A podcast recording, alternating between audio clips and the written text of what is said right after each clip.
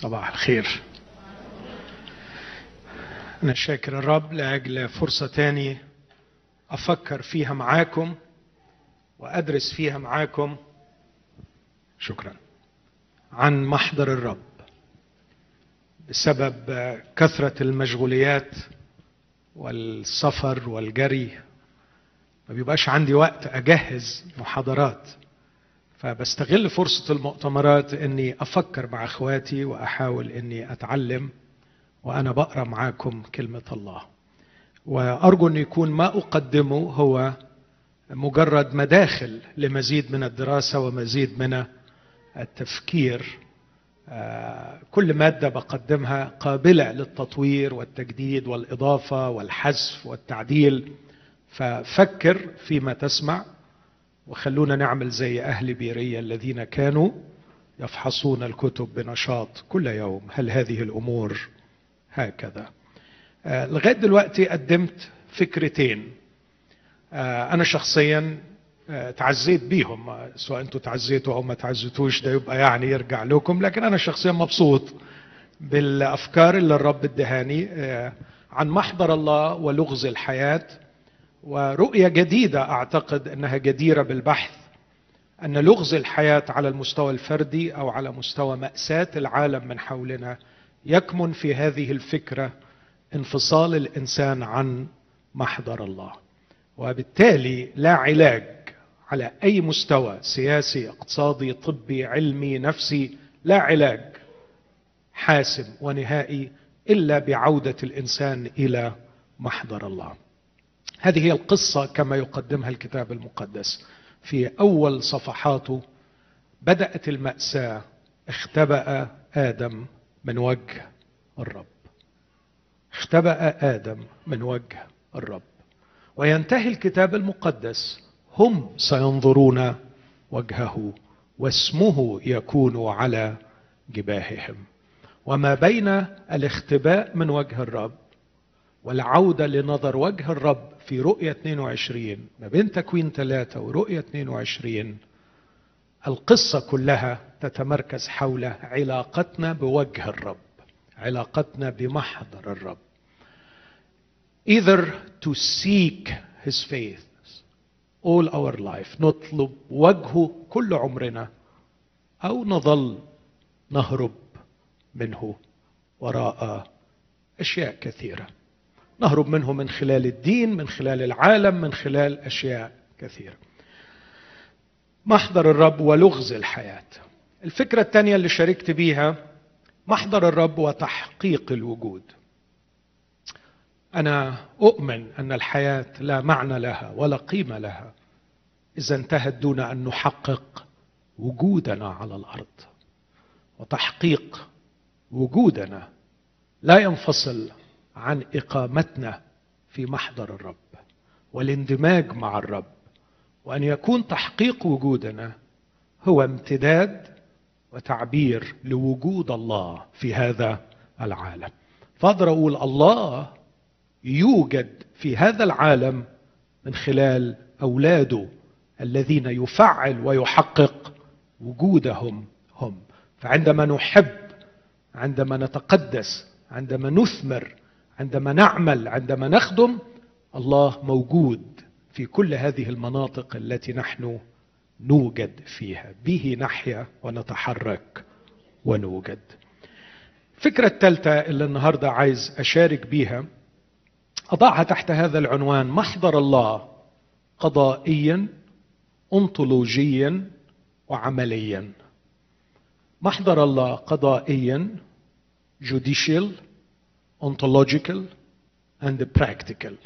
هوضح معاني الثلاث كلمات دول.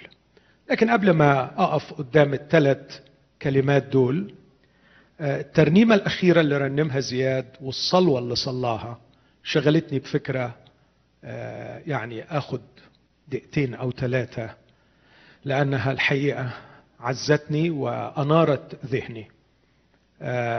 في عدد من أعداد هذه الترنيمة أشار إلى أفسس واحد وأفسس اثنين. ما هي عظمة قدرته؟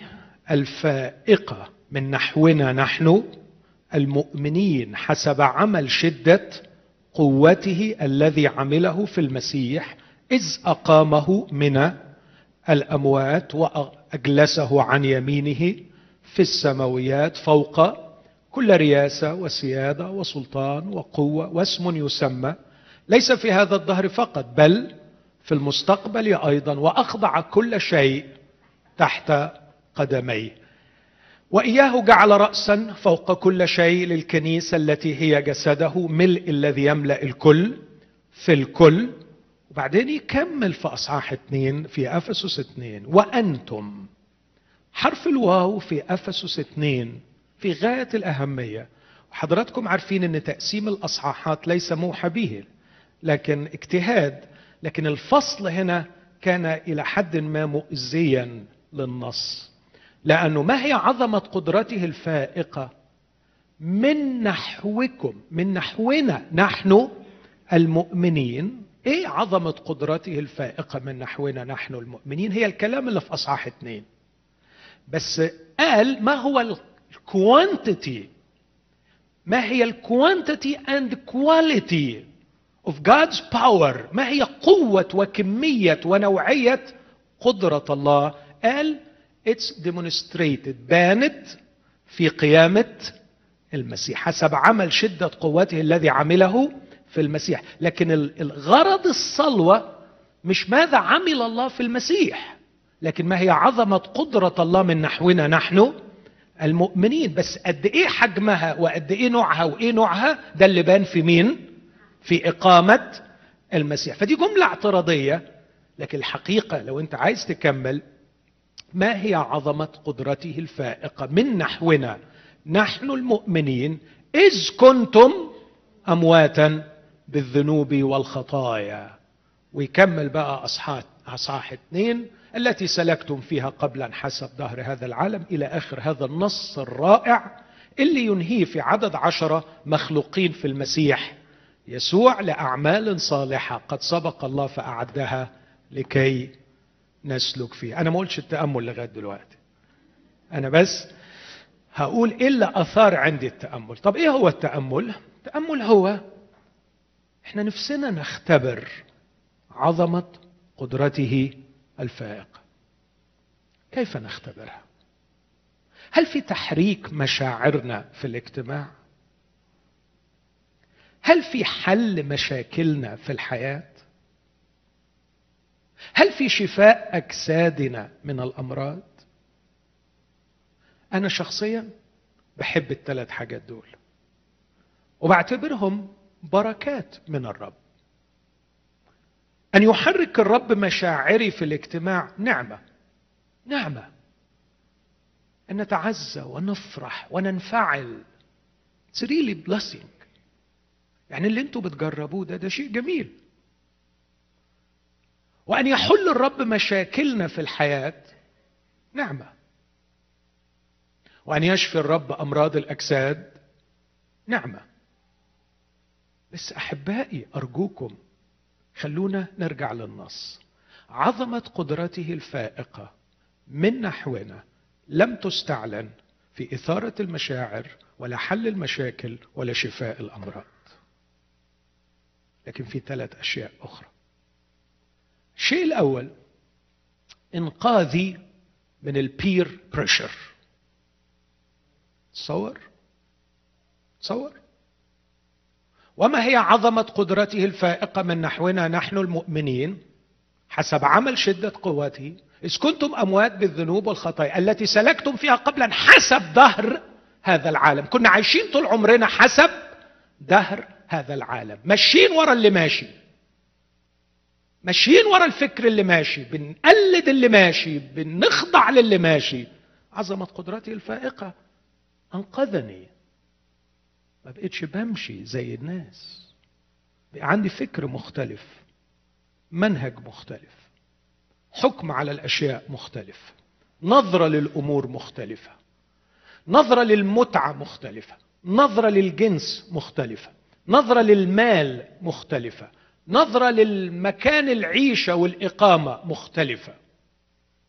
أمريكا مصر العراق قد تغيرت الأحكام والرؤى لأني أنقذت من البير بريشر هي دي قدرة الله الفائقة. بصراحة أنا لما أشوفك أرفع لك التحية لما ألاقيك مش عبد ذليل للبير بريشر مش ماشي ورا الناس. أرى فيك قوة القيامة. أرى فيك عظمة قدرة الله الفائقة عندما أراك شخصا صلبا لا تخضع لدهر هذا العالم.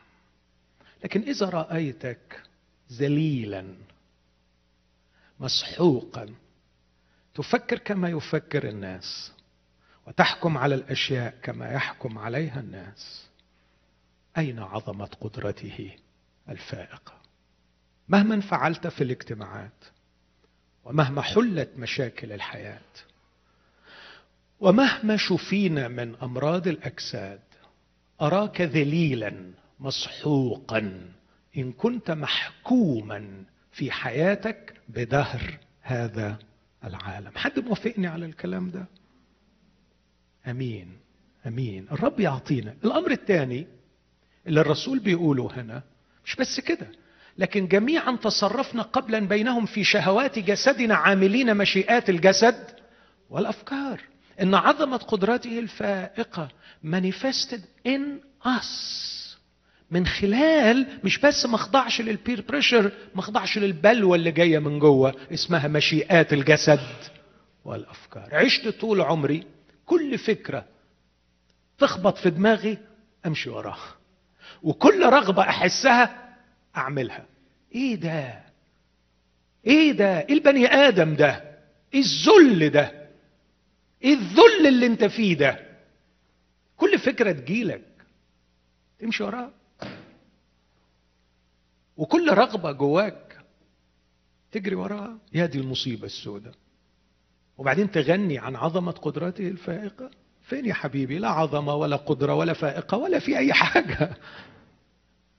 إذا كنت تابعا ذليلا لمشيئات الجسد والأفكار لا ترنم عن قيامة المسيح من فضلك.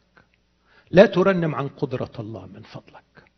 إن قدرة الله الفائقة تظهر في حياتنا عندما نكون أقوى من رغباتنا وعندما نكون أقوى من مشيئات الجسد والأفكار. لاحظ أنا لا أرجع هذا إلى قدرة شخصية عندك لكي أحمل عليك عبء أو ضغط لكن إحنا مش بنغني عن قدرتنا لكن بنغني عن عظمة قدرته الفائقة. بس حضرتك ما طلبتهاش في المجالات دي ولسه مستني عظمة قدرته الفائقة في حل المشاكل وشفاء الأمراض ومجنب المواضيع دي مع أن هي المجالات دي مجالات اختبار.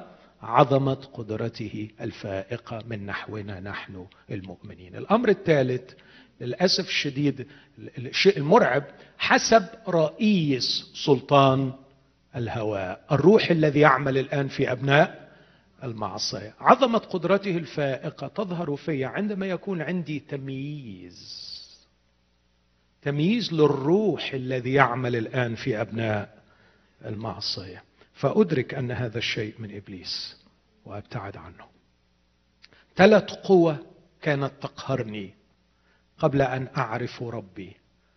القوة الأولى قوة البير بريشر ضغط العالم علي.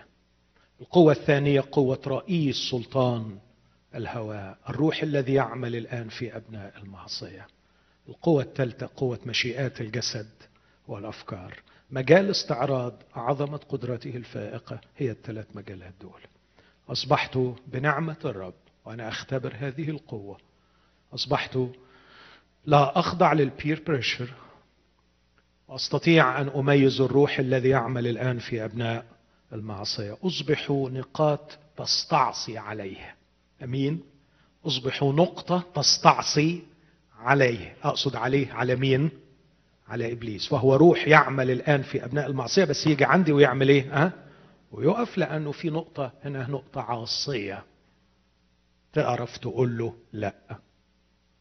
لا تجهل أفكاره. هي دي المجالات اللي أنا شخصيا أصلي أن الرب يديني أختبر فيها ما هي عظمة قدرته الفائق. لاحظوا أن الرسول هنا كان بيصلي لأجل إخواته مستنير عيون أذهانكم لكي تعلموا ما هي عظمة قدرته الفائقه فأعتقد إنه مجال لينا إحنا كمان علشان نعمل إيه؟ ها؟ نصلي نعرفها ولما نعرفها نطلبها ولما نطلبها نختبرها. لكن أعتقد صعب نختبرها من غير ما نعرفها وصعب آه، من غير ما نطلبها وصعب نطلبها من غير ما نعرفها. فخلونا يكون عندنا صلاة عميقة باستمرار. يا رب أعطني أن أعرف وأطلب وأختبر عظمة قدرتك الفائقة في هذه المجالات الثلاثة. أمين؟ دي كانت المقدمة. ما تحسبوهاش عليا من وقت الوعظة. الوعظة بقى. عايز أتكلم عن محضر الله تحت العناوين الثلاثة اللي ذكرتهم. أبدأ بالجانب الجانب الأول وهو أو الكلمة الأولى قضائيا. محضر الله من الناحية القضائية. آه تعبير قضائي ممكن تقول قضائي تقدر تقول قانوني تقدر تقول شرعي. آه ببساطة شديدة إحنا كان عندنا مشكلة قضائية مع الله. أنا شخصيا لا أدعي أني فاهم كل أبعادها لكن هي حقيقة الكتاب المقدس بيركز عليها. يعني إيه؟ هوضح أكتر. يعني إحنا كان بيننا وبين ربنا خصومة مظبوط؟ في خصام ولا ما كانش في خصام؟ لا أزودها عداوة. الكتاب بيقول إن كان في عداوة وأنتم كلوسي واحد. إذ كنتم قبلا أجنبيين وأعداء في الفكر وفي الأعمال الشريرة دي كلوسي واحد. فكنا إيه؟ أعداء. رومية خمسة يقول هذه العبارات لأنه وإن كنا الله بين محبته لنا لأنه ونحن بعد خطاط مات المسيح من أجلنا. إن كنا قد صلحنا مع الله بموت ابنه فبالأولى كثيرا ونحن مصالحون. يبقى اذا كان في حالة خصومة وكان في حالة عداوة بيننا وبين ربنا. الخصومة دي تصل إلى بعد قانوني بمعنى إنها مش اختلاف أمزجة مش معنى يعني خليك في جنب وأنا في جنب. يا ريتها وقفت على كده. لو لو هي على كده صحيح حاجة مؤذية بس في بعد أعمق. في بعد إن أنا في فترة عداوتي وخصومتي لله وابتعادي عنه أنا عملت عملت آه، أسميها باللغة القانون معرفش عملت جرائم عملت جنح عملت بتسموها إيه بالإنجلش فلني إيه؟ اللي قالته نانسي ده يعني. عندي تعديات على القانون. عندي كسر لقوانين. عندي مشكلة قضائية. عندي مشكلة قضائية. آه في البلاد اللي بتحترم القانون زي البلد اللي أنتوا عايشين فيها دي إلى حد ما يعني آه لما بسمع مشاكل المؤمنين من آه سنين طويلة بسمع مشاكل المؤمنين بسمع مشاكل نفسية مشاكل صحية مشاكل عائلية. لكن كتير كنت أشوف الخوف والكسرة والتعب لما يكون الشخص عنده مشكلة قضائية قانونية. عنده مشكلة مع الحكومة عنده مشكلة مع الهجرة عنده مشكلة مع البوليس عنده مشكلة مع ال IRS عنده مشكلة مع الضرائب.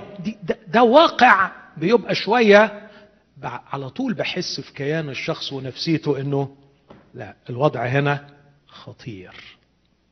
لأنه معرض للسجن معرض يترحل معرض لحاجات مش لطيفة أبدا. إحنا كان عندنا مع الله مشكلة قضائية. لأنه هو يعني حظك كده اسمه ديان كل الأرض وحضرتك من سكان الأرض. فأنت لازم هتورد عليه لازم هتقف قدامه لأنه سيجازي كل واحد حسب أعماله.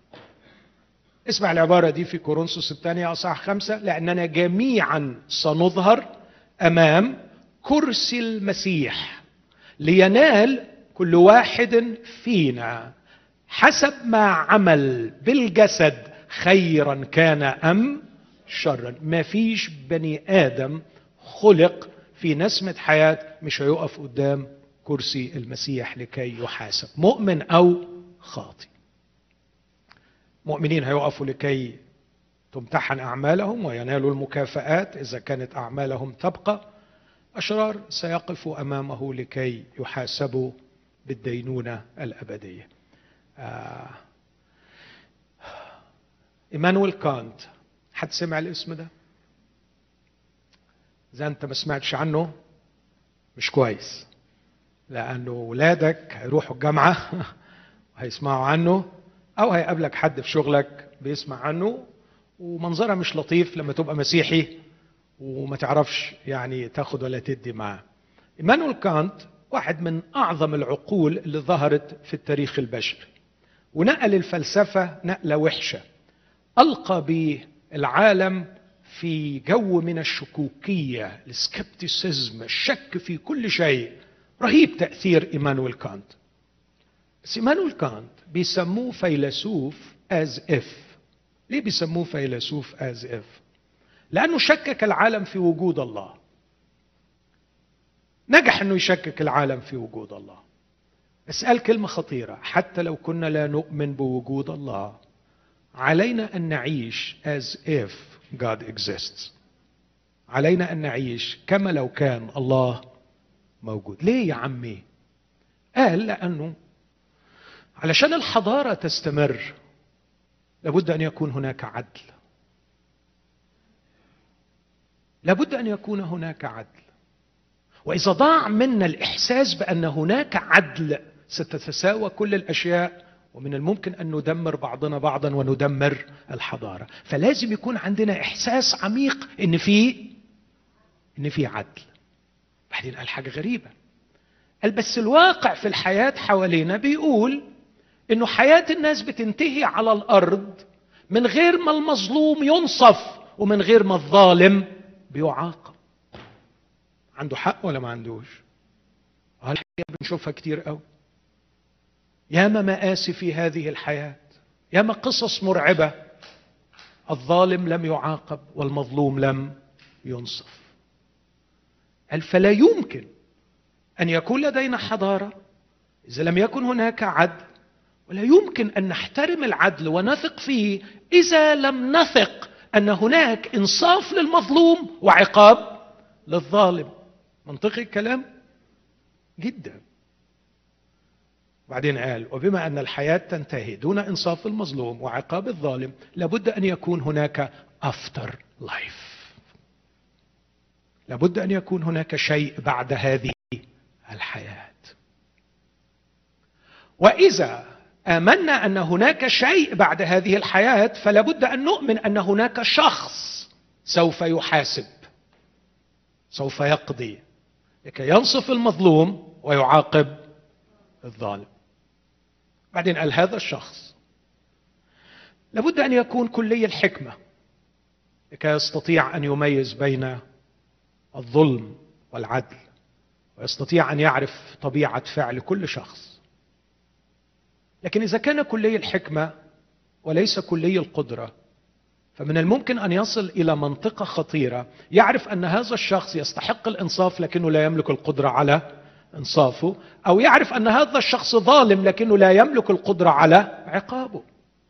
فلا بد أن يكون كلي الحكمة لكي يستطيع أن يميز من المظلوم ومن الظالم ولا بد أن يكون كلي القدرة لكي يستطيع أن ينصف المظلوم ويعاقب الظالم.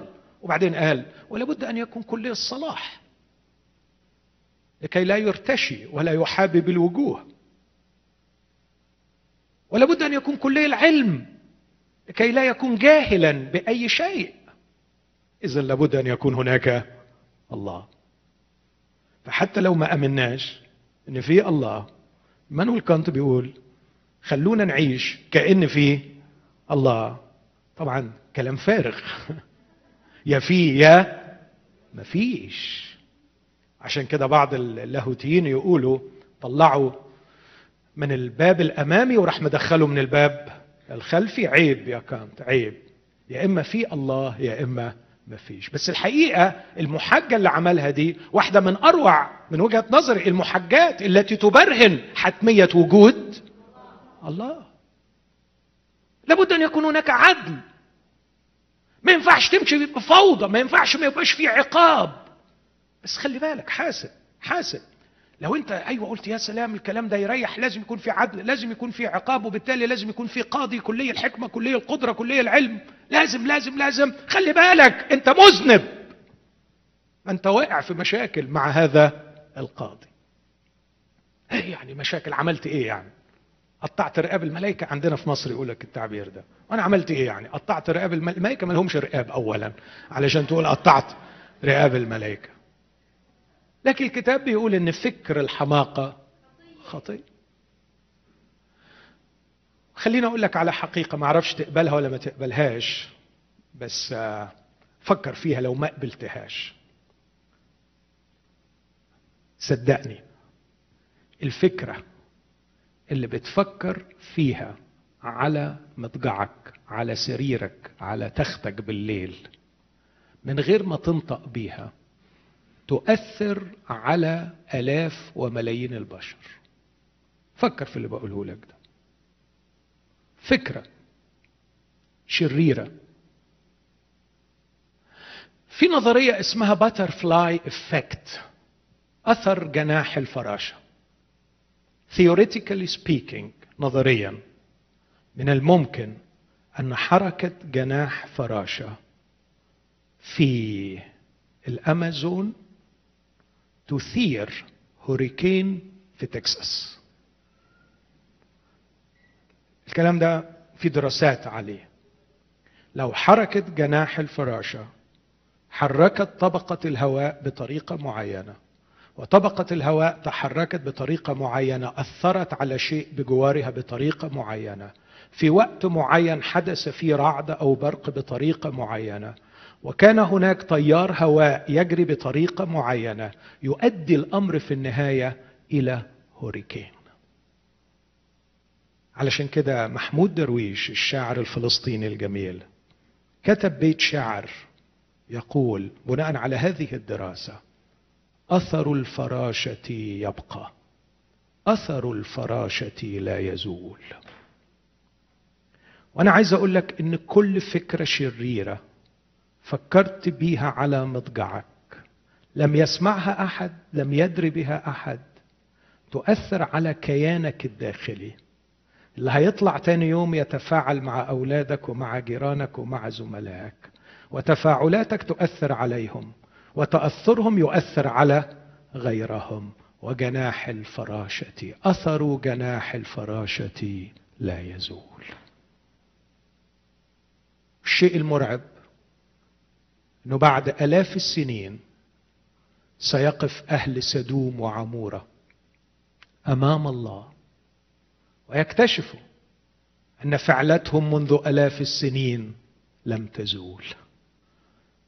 هناك مكان مرعب تحفظ فيه كل الأفعال تخزن فيه كل الأقوال تسجل فيه كل الأفكار. إنها لم تزول باقية. وفي ذلك المكان وفي ذلك اليوم سيعطي كل بشر حسابا عن ما فعل. خيرا كان أم شرا. الفكرة دي مش عاجباك. في حد كده أنا حاسس إنه مش عاجباه. طب خلينا أقترح لك اقتراح. إيه رأيك نقترح على ربنا ونقول له عايزين نعمل تعديل. نخلي الفعل ليس له تأثير. لأن الكلمة اللي قالها ماهر دي مرعبة شوية أثر جناح الفراشة وإن كل فعل كل كلمة كل فكر حتى لو فكرته بالليل على سريري وأنا نايم محدش شافني ليها أثر رهيب على قارات أخرى وعلى بشر وعلى ناس بعدي بمئات السنين. الفكرة دي مرعبة. فأفضل شيء نعمل تعديل أن تكون الأفعال بلا تأثير. يعني لما أعمل حاجة ما يكونش ليه أثر. إيه رأيكم في الفكرة دي؟ جميلة شكرا يا فيفيان أنت صريحة. يعني بس يا فيفيان في مشكلة هنا. لأنه هيرد عليا يقول لي اذا من العدل إذا لغيت نتائج الفعل الشرير ألغي نتائج الفعل الحسن. فيبقى لما تعمل حاجة كويسة ملهاش تأثير. ويبقى عملك زي قلته. واسمح لي أقول لك لما نوصل إن عملك زي قلته حضرتك زي قلتك. إذا وصلنا إنه no consequences للشر يبقى لازم يكون no consequences للخير يبقى لازم يكون no consequences لوجودك يبقى أنت وجودك عدم. ولأن الله بيحبك وبيحترمك مش هيقبل العرض الغبي ده. وهيصر على أن حضرتك يكون ليك وجود وفعلك الخير يكون ليه نتائج. بس العدل يقول إذا قبل الله أن يكون فعلك الخير له نتائج هذا يحتم أن فعلك السيء يكون له نتائج. سنعطي حسابا. واو دي مشكلة كبيرة. عشان كده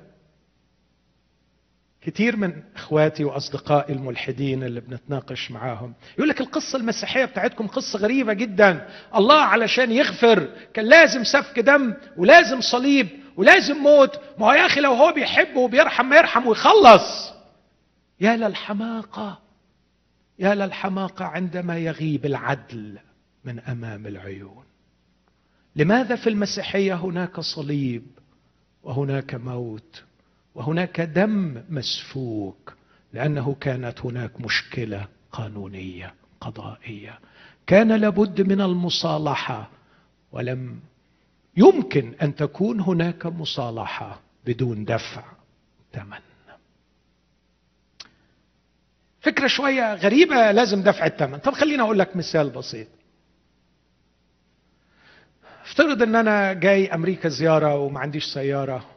وبعدين قلت لك ممكن تعيرني سيارتك من فضلك علشان عايز أروح أعمل بيها مشوار. أخذت السيارة وطلعت من هنا وسقت برعونة وبغباء وعملت حادثة ودمرت السيارة. بعدين رجعت لك موطي راسي ووشي محمر وداني مدلة ومكسوف ومنظري صعب جدا وعمال أستعمل كل كلمات الاعتذار في القاموس. وبقول لك آسف و و و و و انت قدامك موقف من اتنين. يا إما تسامحني وتغفر لي يا إما ما تسامحنيش. مش كده؟ رايت لو ما سامحتنيش هضطر زي الباشا أدفع حق السيارة. طب ولو سامحتني؟ خلاص خلصت. لا ما خلصتش. لا ما خلصتش. Somebody has to pay. لازم حد هيدفع. ما تقوليش ربنا يسامح وخلاص ما ينفعش. ده تهريج دي فوضى. سارة اتكسرت لازم حد يدفع. يا تدفع حضرتك يا هو يدفع. والشيء الغريب العظيم انه هو قبل يدفع. قبل إنه يدفع. ودفع. ودفع according to the rules of the dealer. لما هتروح تدفع مش هتدفع زي ما انت عايز لكن هتدفع اللي هيطلبه الديلر. وربنا قال أجرة الخطية موت. علشان يكون في غفران علشان نرجع إلى محضر الله كان لابد أن يكون هناك دفع. كان لابد أن يكون هناك علاج للمشكلة من الناحية القضائية. فلا عودة لمحضر الله بدون حسم القضية من الناحية القانونية. الاختبار المسيحي الحق المسيحي الإيمان المسيحي وحده بدون تحيز هو الذي يقدم حلا لهذه المعضلة يقدم حلا قانونيا لمصالحة الإنسان مع الله. أقرأ عبارة لو تسمحي في كلوسي واحد يا نانسي. لما يقول فيه يمكن عدد 19 فيه سر أن يحل كل الملء وأن يصالح به الكل لنفسه. عاملا الصلح بدم صليبه. لاحظ الصلح عن طريق الدم بواسطته. سواء كان ما على الأرض أو ما في السماوات. كمل عدد 21 وأنتم الذين كنتم قبلا أجنبيين. وأعداء. الكلام اللي كنت بقوله من شوية. في الفكر في الأعمال الشريرة قد صالحكم الآن في جسم بشريته بالموت. علشان إيه؟ لاحظ العبارة دي. ليحضركم قديسين وبلا لوم. ولا شكوى أمامه. وهو ده محضر الله ليحضركم إلى محضر الله أمام الله قديسين وبلا لوم ولا شكوى. أنا شخصيا متعزي وأقول هللويا مش مهم أنتوا مش مهم أنتوا تخيل هذا هو الإيمان المسيحي. مات يسوع من أجلي سفك دمه قدم جسم بشريته. حبيبي يسوع حبيبي يسوع. في الليلة التي أسلم فيها أخذ خبزا وشكر وكسر وقال خذوا كلوا هذا هو جسدي المبذول من أجلكم. كان لابد أن يبذل جسده. كان يسوع يعرف هذا. قال له بطرس حاشاك أن تموت. قال له اذهب عني يا شيطان. ينبغي أن أموت لكي تكون هناك مصالحة. يسوع صالحني في جسم بشريته بالموت. وكلما أمسك بالخبز في مائدة الرب يمتلئ قلبي امتنانا جديدا لمن صالحني في جسم بشريته بالموت. لكني أتذكر أنه دفع الثمن لكي يحضرني ليحضرني معكم يحضرنا قديسين وبلا لوم ولا شكوى أمام الله لكي نصل إلى محضر الله. أمين. الوقت قرب يخلص وأنا لسه في أول نقطة. اكشولي في أول نقطة في أول نقطة. لكن مش بس أنا قانونيا سويت قضيتي. لكن أنا أقدر أدخل محضر الله حاليا يعني بناء على الكلام اللي أنا قلته أنت تقدر تقول أنا أقدر أدخل محضر الله قانوني. قانوني. ليه يا عمي قانوني؟ لأني ها خطاياي مغفورة وتمت مصالحتي. يعني اسمك مش على قوائم الانتظار والوصول. عارف أنت القوائم دي في العالم العربي؟ تيجي داخل كده يقول لك ها لا ما تدخلش. لا لما تيجي داخل محضر الله دلوقتي انت من حقك انك تدخل لأن مشكلتك القانونية اللي جرى لها؟ اتحلت خلاص. في أصدقاء مش قادرين يرجعوا مصر أقول له ليه؟ مش يقول أصل عندي قضية. لو لو نزلت في المطار هيمسكوني. انت تقدر تدخل محضر الله النهارده وانت مطمئن تماما؟ ما عندكش أي قضايا. فيش هللويا برضه أنتوا جايين منين؟ أوكي.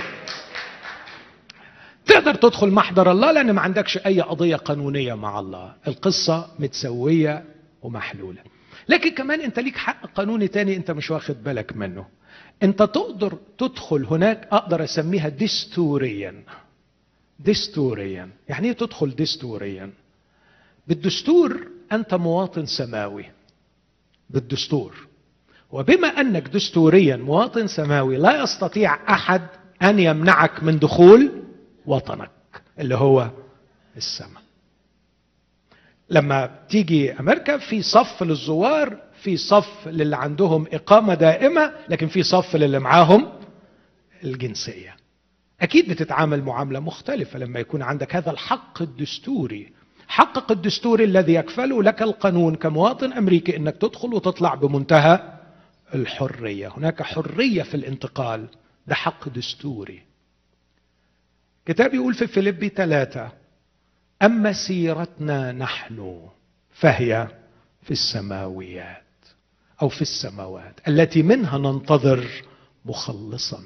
هو الرب يسوع المسيح الذي سيغير شكل جسد تواضعنا ليكون على صورة جسد مجدي. كلمة سيرتنا أعتقد معظمنا عارف تعني جنسيتنا.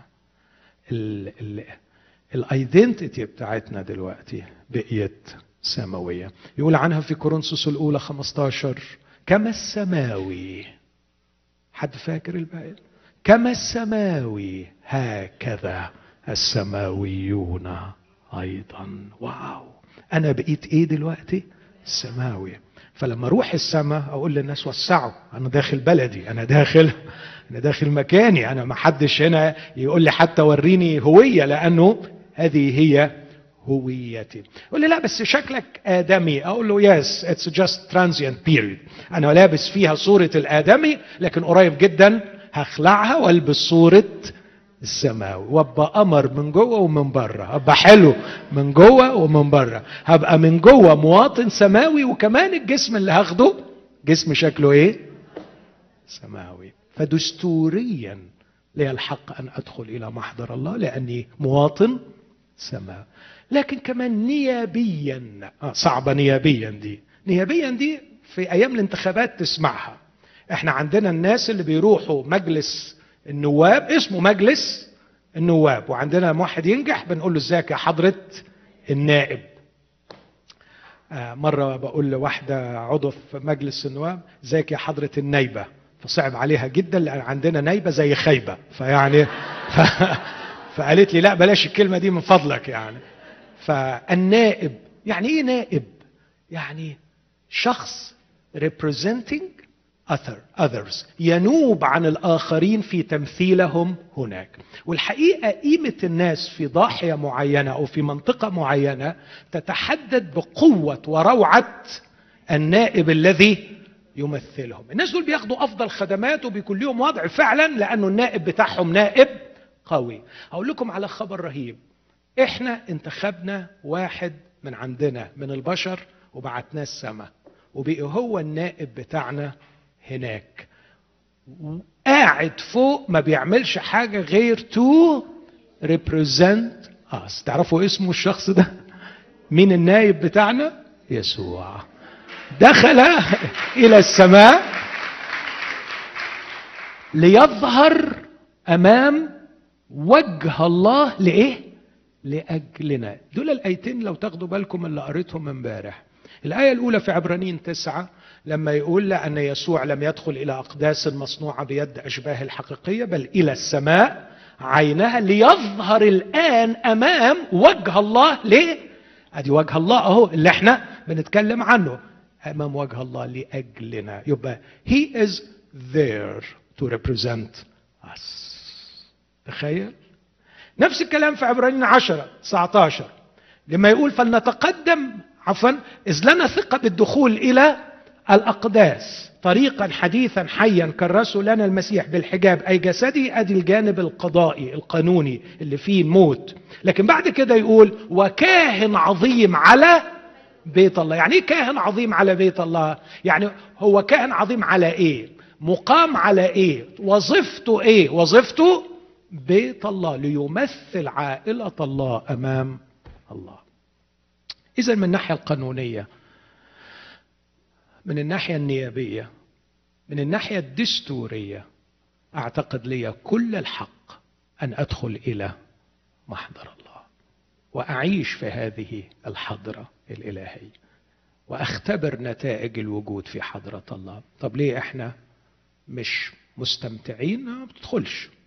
ليه ما بندخلش؟ ربما لأنك مش مدرك الحق بتاعك القانوني أو القضائي. لكن كمان أنقل بسرعة في دقائق وأكمل بالليل. أنطولوجيا. الكلمة دي غريبة علينا شوية. كلمة ontology كلمة يونانية. ology زي بيولوجي زي جيولوجي زي أي حاجة فيها ology anthropology تعني علم. و ὄντο كلمة ὄντο هي ال present participle of فعل εἰμί في اليوناني. و εἰμί في اليوناني كان دايما يسوع يستعملها لما يقول ἐγώ εἰμι أنا هو أنا أكون. ἐγώ εἰμι ἐγώ εἰμι أنا أكون الذي أكون.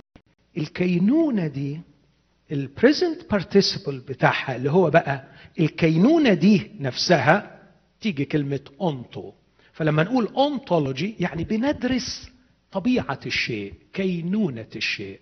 أو بلغة تاني الواتنس what is this thing إيه طبيعة هذا الشيء؟ فعايزين ندرس شوية ونفكر في طبيعة محضر الله. ما هي الكينونة بتاعت محضر الله؟ هل هو مكان؟ هل هو هناك؟ هل هو هنا؟ الحقيقة موضوع محتاج دراسة. كبيرة وعميقة. لكن أنا أشير إلى حاجتين صغيرين. أولا أقدر أتكلم عن محضر الله في داخلي. مش هناك في السماء. غريبة شوية؟ لا مش غريبة. لأنه المسيح قال لما هيجي الروح القدس وهيجري تغيير هتكلم عنه بعد شوية تغيير انطولوجي في طبيعتك أنت كإنسان بسبب الخلاص هيحدث شيء غريب. يوحنا 14 في ذلك اليوم تعلمون إني أنا في أبي أنا في أبي. لما المسيح بيقول أنا في أبي طب أكمل الآية تعلمون إني أنا في أبي وأنتم في وأنا فيكم. خد بالك العبارة دي قالها المسيح بعد عبارة كان قايلها من دقايق لما صعب عليه من فيلبس فيلبس بيقول له أرنا الآب؟ وكفانا. قال له إزاي يا فيلبس؟ تقول لي كده. ألست تعلم إني أنا في الآب. والآب فيا. هنا المسيح يصف كينونته طبيعته. اللي بيقوله المسيح ده فكرة ولا حاجة حقيقية؟ طب هو في فرق بين الفكرة والحاجة الحقيقية؟ آه طبعا. طبعا. ممكن تفكر أي فكرة جميلة بس ما تكونش حاجة حقيقية. لما المسيح بيقول أنا في أبي والآب فيا. يتكلم عن شيء انطولوجي يعني له وجود واقعي. تقدر تمسك الكينونة دي وتقول يس الابن في الآب من الأزل والآب في الابن بسبب التجسد. فالآب لم يكن معروفا لكن بالتجسد he revealed himself في مين؟ في الابن. فيسوع بيقول أنا في أبي من الأزل والآب فيا بسبب التجسد. حقيقة ملموسة أنطولوجية تقدر تمسكها. بس المسيح راح أضاف بعد تاني بقى. قال لما هيجي الروح القدس ويسكن فيكم هتحدث حقيقة أخرى قوية لا تقل قوة وواقعية عن الحقيقة دي. إنه أكيد هيفضل هو في أبيه وهيفضل الآب فيه لكن في شيء جديد. هتكونوا في ذلك اليوم. تعلمون إني أنا في أبي وأنتم في وأنا فيكم. واو. أنت فينا؟ وحيث توجد أنت توجد السماء. حيث توجد أنت يوجد محضر الله. فإذا كنت أنت فيا فمحضر الله فيا. إني أستطيع أن أمثل أمامك فيا. أنت فيا. أأكدها بطريقة تاني مش من يوحنا 14 لكن من كورنثوس الأولى 6 وكورنثوس الثانية 6 ألستم تعلمون أن جسدكم هو هيكل للروح القدس؟ الذي فيكم. طب هو الروح القدس ده مين؟ الله. إني أعبده مع الآب والابن. الثالوث الأقدس. أحبك يا روح الله وأعبدك. روح الله الله. روح الله في داخلي. حيث يوجد روح الله يوجد محضر الله. وإذا كان روح الله داخلي يبقى محضر الله أيضا داخلي. لست في احتياج أن أسافر إلى بلد بعيد. ولست في احتياج أن أسرح بخيالي إلى السماء لكي أنتقل إلى محضر الله. فمحضر الله في داخلي. لكن انطولوجيا أيضا حدث تغيير في طبيعتك أيها الأخ المؤمن. ركز معايا في الثلاث دقائق هقول فيهم ثلاث أفكار بس مهمين قوي. والثلاثه حاجات سرية أنا مش فاهمها. وأقصد سرية يعني ميستيريوس يعني صعب فهمها. حضرتك حصلت لك حاجة اسمها الولادة الجديدة. صح؟ إيه طبيعتها؟ معرفش. والمسيح قال ما تسألش. قال الريح تهب حيث تشاء. تسمع صوتها لكن لا تعرف من أين تأتي وإلى أين تذهب. هكذا كل من ولد من الروح. يعني في تغيير أنطولوجي حدث في طبيعتك من جوه ساعة لما اتولدت ولادة ثانية ده خلاك آه صحيح still human being بس new version نسخة جديدة من الكائنات البشرية اللي حصل فيها شيء ميستيريوس مش عارفينه بس حصل وبنسمع صوته وبنحس بأثاره. الأمر الثاني يوحنا خمسة المسيح يقول تأتي ساعة وهي الآن حين يسمع الأموات صوت ابن الله والسامعون يحيون. غريبة قوي أموات بيسمعوا ولما بيسمعوا صوت ابن الله بيجرى لهم إيه؟ بيحيوا. وإحنا حيينا لأنه سمعنا صوت ابن الله. طب إيه شكل الحياة دي؟ إيه يعني إن إحنا حيينا؟ آه لما تشرح لي الحياة الأولانية أشرح لك الحياة الثانية حد فاهم الحياة الأولانية دي شكلها إيه ولا إزاي؟ يعني إيه؟ يعني إيه واحد عمال يتكلم ويضحك ويفكر ويبدع وبعدين فجأة يبقى جثة. إيه يا أخوانا اللي جراله يقول لك مات. طب إيه إيه الحاجة اللي كانت جواه دي؟ اللي كانت بتخليه يفكر ويتخيل وينفعل ويبدع ويسرح ويذهب للماضي وللحاضر وللمستقبل. إيه ده؟ إيه الحاجة اللي طلعت؟ الحياة. إيه طبيعة هذه الحياة؟ ها ما فيش مهم ما اعرفهاش أكبر فيلسوف مصري عندنا الدكتور زكريا إبراهيم عمل كتاب عن الحياة اسمه مشكلة الحياة. تقرأ في أول الكتاب توصل لآخر الكتاب متعقد أكتر لأنك مش فاهم أي حاجة عن الحياة. وده عن الحياة الحياة اللي هي البيولوجية. لكن ماذا عن الحياة الأبدية؟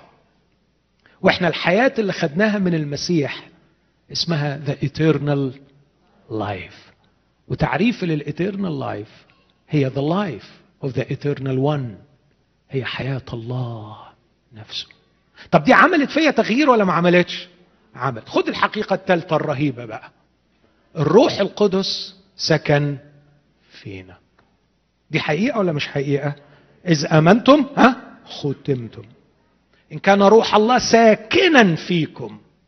من ليس له روح المسيح فذلك ليس له. واو. طب يا اخوانا فكر فيها دي. روح الله. ساكن فيا. آه. يعني ساكن فيا في عقلي. في خيالي. في روحي. يا ترى هو فكرة في عقلي؟ حاشا. يا ترى هو لقمة في معدتي؟ حاشا. يا ترى هو سائل في دمي؟ حاشا. طب إزاي؟ طب أتقابل معاه إزاي؟ روح الله فيا إزاي؟ ما أعرفش بس هو فيا. نتيجة هذه التغيرات الثلاثة الولادة الجديدة الإحياء بالحياة الأبدية من الرب المحيي يسوع المسيح ونتيجة سكن الروح القدس. أصبح محضر الله في داخلي وأصبحت أنا في محضر الله. كل ما ينقصني بعض النصائح العملية لكي أستمتع بهذا المحضر. ودي كانت النقطة الثالثة في الوعظة اللي هأجلها لبالليل خلونا نقف نقدم الشكر للرب. لأجل ما صنعه على الصليب لأجل ما حققه بالقيامة لأجل ما حققه عندما ارتفع وجلس على العرش. أنا قلت ثلاث أفكار دلوقتي. فكر فيهم من فضلك. يسوع مات على الصليب. يسوع قام من الأموات. يسوع سكب الروح القدس بعدما ارتفع بيمين الآب. وإذ يسوع مات على الصليب من أجلي شق الحجاب تمت المصالحة وأصبح لي حق الدخول. وإذ قام الرب المحيي صار روحا محييا. نفخ في نسمة حياة جديدة وقال اقبلوا الروح القدس. الرب المقام أحياني. ثم جلس في يمين العظمة ارتفع بيمين الآب سكب الروح القدس وروح الله يسكن فيا. الآن لأني مصالح لأني حي لأن روح الله يسكن فيا كهيكل له. أنا في محضر الله. أنا في محضر الله. أعني يا أبي. أعني يا أبي لكي أدرك ما عمله الابن. أعني يا أبي لكي أفهم مشروع فدائك. فأعيش في محضرك. أعيش في حضنك. أحقق يا أبي رغبتك. أن تجدني أمامك في الحب قدامك في المحبة. في اسم يسوع يا أبي اقبل شكري. متكئون رأسي على صدري باطمئنان تبث عينه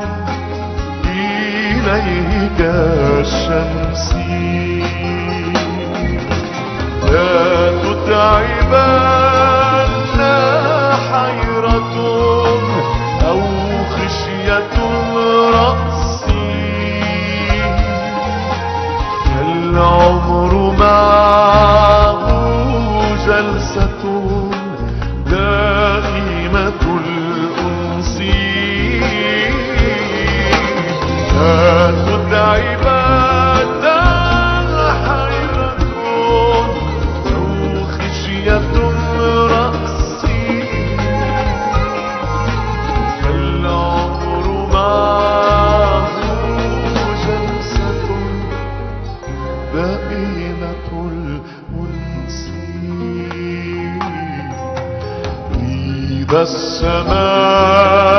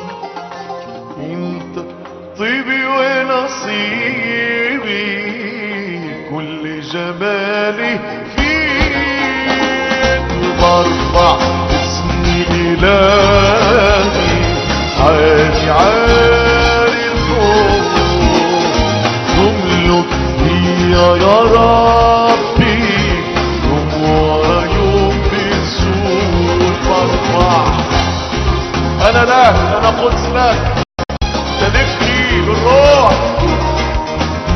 أنا من حقك. أنا متاح ليك have your way on me.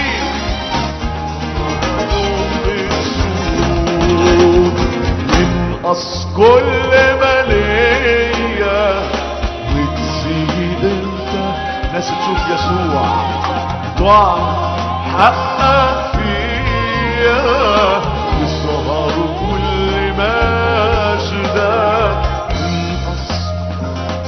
إن أكون رجليك وإيديك وقلبك أحشائك تقدير يكون على أجيال.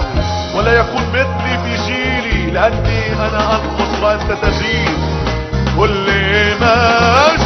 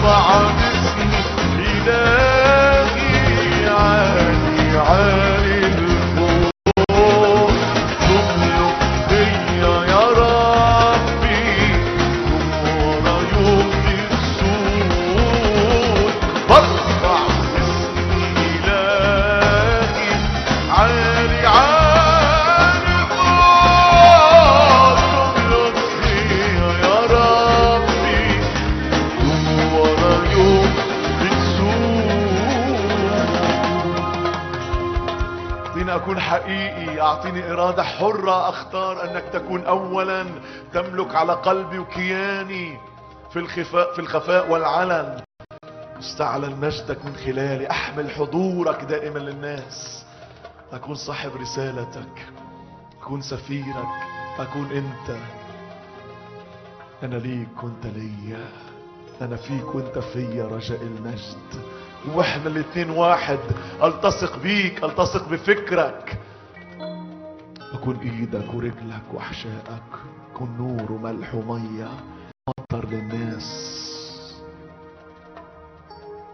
هدفك وغايتك وفكرك.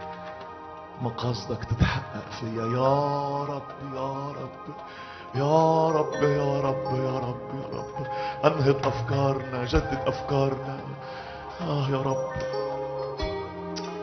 رب حقق كلامك فينا. مشتاقين للروح. مشتاقين يا روح الله مشتاقين ذكرنا بكل ما قلت لنا. ثبت كلماتك الهبنا الهبنا الهبنا لا تسمح أن نكون مشوشين لا تسمح أن نقسين بل كاملين في كل شيء. نخضع للكلمة. نطلب الآن. إحنا مش مش هنغادر هذا المكان. لا يعنينا أي شيء سوى أن تتحقق يا رب كل كلماتك فينا. يا رب نشكرك لأجل هذا المؤتمر. نشكرك لأجل كلماتك. نشكرك لأجل حضورك. طالبينك من كل القلب. جسد هذا الكلام فينا. جسد هذا الكلام فينا. يا رب فنكون مؤثرين في هذا العالم.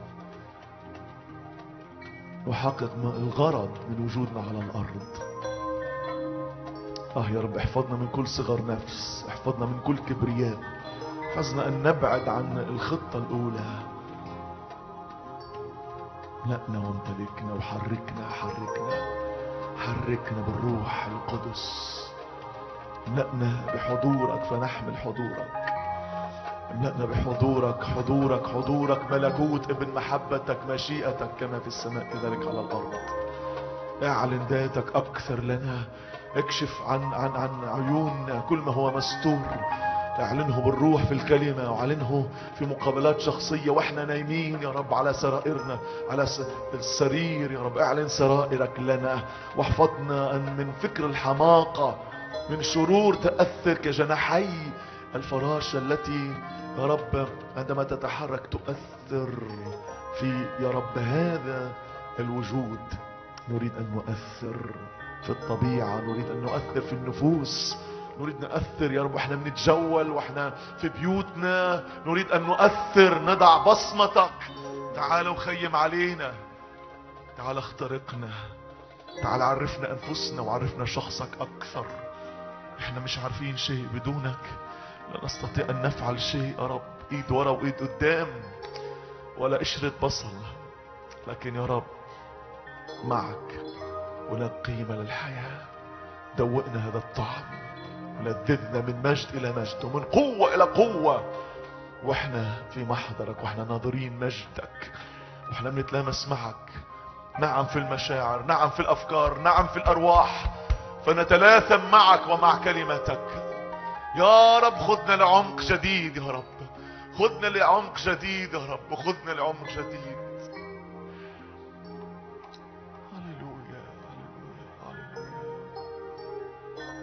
حقق ذاتك فينا. حقق ذاتنا فيك. امتلكنا يا رب. هللويا. استقبل بالايمان تعالوا نرفض كل مرة فيها نصمت أمام الرب وكأنه الاجتماع بينتهي والآن فترة الغداء. أرفض هذا الفكر. استقبل حتى لو بلحظات. آه لو أجزت. يا رب مجدك. كما بالترانيم وفي الكلمة الآن ونحن نستقبل هذا الإعلان يسكن ويستقر في حياتنا. ونمتلئ من حضورك أكثر فأكثر. نتفرغ من كل ما يشغلنا كل ما نرتبك فيه يا رب. الروح يملأنا روح يملأنا ويمتلكنا وفكرك يمتلكنا. فترسلنا فنعلن فكرك والغرض يا رب استقبل بالروح هذا الإعلان.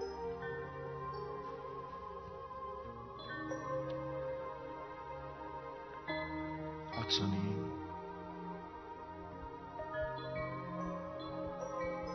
امتلكني فينا نعيش في الحجال دائما. حياة المخدع. حياة اللي فيها نتلامس مع جلالك وحضورك. بالحق الذي لنا في المسيح قضائيا دستوريا ونيابيا. نبارك اسمك ونعظم جلالك ونشكرك من أعماق القلب. نعطيك كل المجد.